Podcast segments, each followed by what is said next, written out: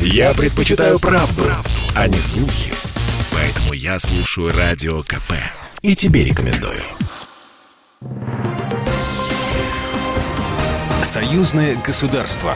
Картина недели. Здравствуйте, я Екатерина Шевцова. Это «Картина недели». В ней я рассказываю о том, что произошло важного в союзном государстве.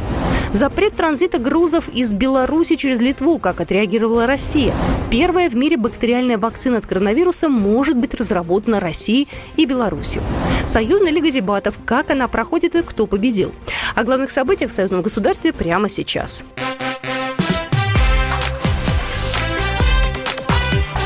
Главное за неделю. В Беларуси ликвидированы все организации, которые готовили госпереворот на зарубежные деньги. Об этом на этой неделе заявил президент Беларуси Александр Лукашенко на совещании, главной темой которого стало противодействие западным санкциям. Предателям прощать нельзя. Тем, кто пытался перевернуть страну и сдать ее туда, никакого прощения не будет. Мы их видим и выявляем десятками, а то и сотнями. Те организации, которые финансировались из-за рубежа и организовывали переворот и мятеж, мы их всех ликвидировали. Как бы ни было тяжело, мы же ведь знали, какие будут последствия. И они сегодня взвыли. Восстановить обратно, они никогда не будут восстановлены. По словам президента, Запад продолжает попытки снизить уровень интеграции на территории Евразии. На экономику Беларуси давит и под угрозу попадает уровень благосостояния обычных граждан. Сейчас один из самых непростых этапов жизни страны. Санкции, ковид, попытки расшатать нашу стабильность изнутри с целью изменения государственного строя. Но, невзирая на эти и другие вызовы, необходимо не допустить ухудшения основных экономических показателей. И самое главное – защитить людей, сохранить их благосостояние. Контрмеры в ответ на ограничения Запада не должны отразиться на людях. Лукашенко поручил обеспечить насыщение рынка страны необходимыми товарами и не допускать роста цен. В России с крайней обеспокоенностью восприняли информацию о возможном запрете транзита через Литву грузов из Беларуси. Об этом заявила официальный представитель МИД России Мария Захарова. Ее комментарий опубликован на официальном телеграм-канале внешнеполитического ведомства. Убеждены, что такой путь является тупиковым, поскольку может затронуть обеспечение Калининградской области, негативно сказаться на экономике, социальном положении и качестве жизни населения этого региона Российской Федерации, отметила Захарова. Кроме того, по ее словам, в России удивлены, что Польша без заблаговременного уведомления ужесточила требования о предъявлении ПЦР-тестов на российско-польской границе, сократив срок их действия до 24 часов. Она заявила, что эти действия не останутся без внимания со стороны России. Первая в мире бактериальная вакцина от коронавируса может быть разработана Россией и Беларусью совместно. Об этом на этой неделе рассказал глава Российской академии наук Александр Сергеев на научной сессии общего собрания РАН. Обсуждали исключительно коронавирус. Ведущие ученые, в том числе иностранные, выступили с докладами на тему «Роль науки в преодолении пандемии и посткризисном развитии общества». И как раз один из вопросов касался прорывной технологии бактериальной вакцины. Александр Сергеев, глава Российской академии наук. Речь идет о разработке, сделанной сейчас в Институте экспериментальной медицины в Санкт-Петербурге. Это, так сленгово называется, кефирная вакцина, то есть возможность использования препаратов на основе кисломолочных бактерий для стимулирования иммунного ответа. Мы пригласили наших белорусских коллег участвовать в клинических испытаниях параллельно с теми испытаниями, которые пойдут в России. Вот это как раз пример того, где мы можем вместе объединять усилия, и таким образом мы можем предположить, что в конечном счете это будет такая совместная вакцина, которая разработана учеными наших двух государств. Еще 1 июля государственный секретарь Союзного государства Дмитрий Мезенцев предложил рассмотреть вопрос поддержки и финансирования кефирной вакцины за счет средств союзного бюджета. А после Беларусь ответила, что готова поучаствовать не только финансово, но и интеллектуально. Доклад о совместной бактериальной вакцине на форуме представил заместитель госсекретаря Алексей Кубрин. Очевидно, необходимо решать вопрос о разработке стратегии развития науки и техники союзного государства. Тем более, что соответствующие документы и в России, и в Беларуси уже успешно действуют. По этому поводу мы обратились уже к председателю союзного правительства Мишустину Михаилу Владимировичу с просьбой рассмотреть возможность подготовки соответствующего постановления Совета Министров. Алексей Кубрин обратил внимание не только на саму технологию, но и на защиту ее авторских прав, а также отметил особую важность сотрудничества российских и белорусских ученых в борьбе с пандемией. Открытый форум международного проекта «Территория Победы» прошел на этой неделе в Музее Победы. В мероприятии принял участие госсекретарь Союзного государства Дмитрий Мезенцев. В День памяти и скорби 22 июня мы представили книгу, посвященную экспозициям музея «Брестская крепость-герой» и экспозиции, которая развернута здесь, в музее на Поклонной горе. Те снимки, которые передавали читателям этих книг, то ощущение причастности к той истории, они нам по-особому дороги.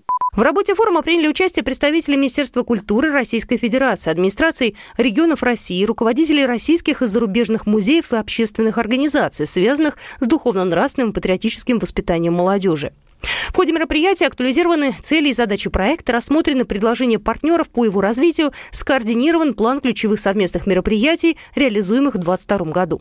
Кроме того, подписан ряд соглашений о сотрудничестве с российскими и зарубежными партнерами.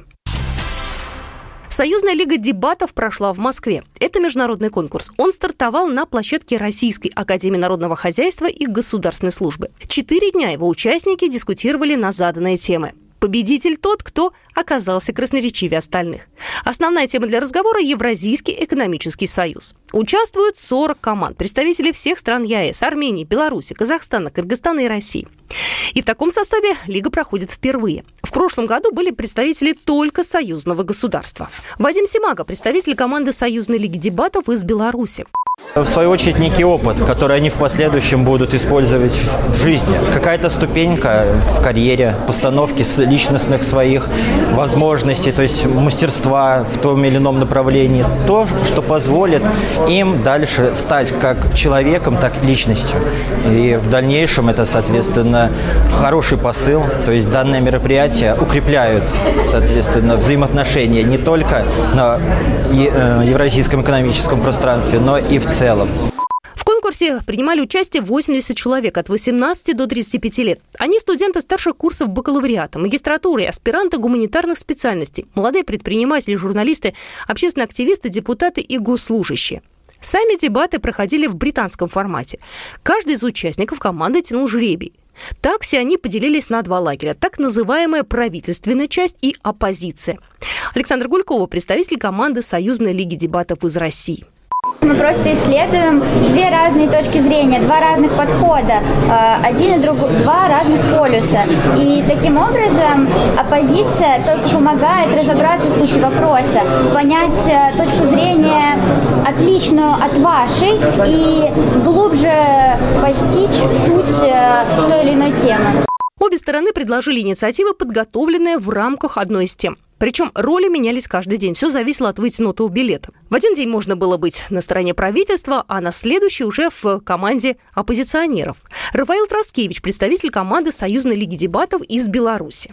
Благодаря тому, что команд несколько, соответственно, есть возможность даже в составе правительства не только выдвигать тезисы и аргументировать, но и приводить свои контртейки, контраргументы. Таким образом, ты выполняешь функцию не только формально правительства, которое выдвигает определенные идеи, но и опровергать некоторые ошибки или концепции других, даже будучи и там, и там. Поэтому и у нас всех есть возможность попробовать себя в разных ролях, несмотря на то, какая она, собственно, эта роль и выпадет.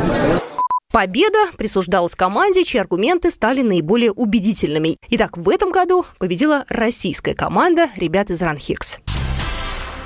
Республиканский театр белорусской драмы хорошо известен не только в Беларуси. Он востребован и популярен в России.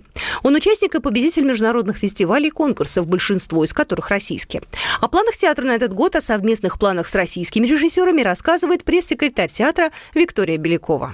В марте месяце мы ждем режиссера Дмитрия Зимина, российского режиссера молодого, который будет ставить пьесу белорусского драматурга Константина Стешика. Проект совместный с Конфедерацией театральных союзов, которая находится в России, и это уже не первый проект театра с этой конфедерацией. Мы поедем большими гастролями по России, по разным регионам и городам.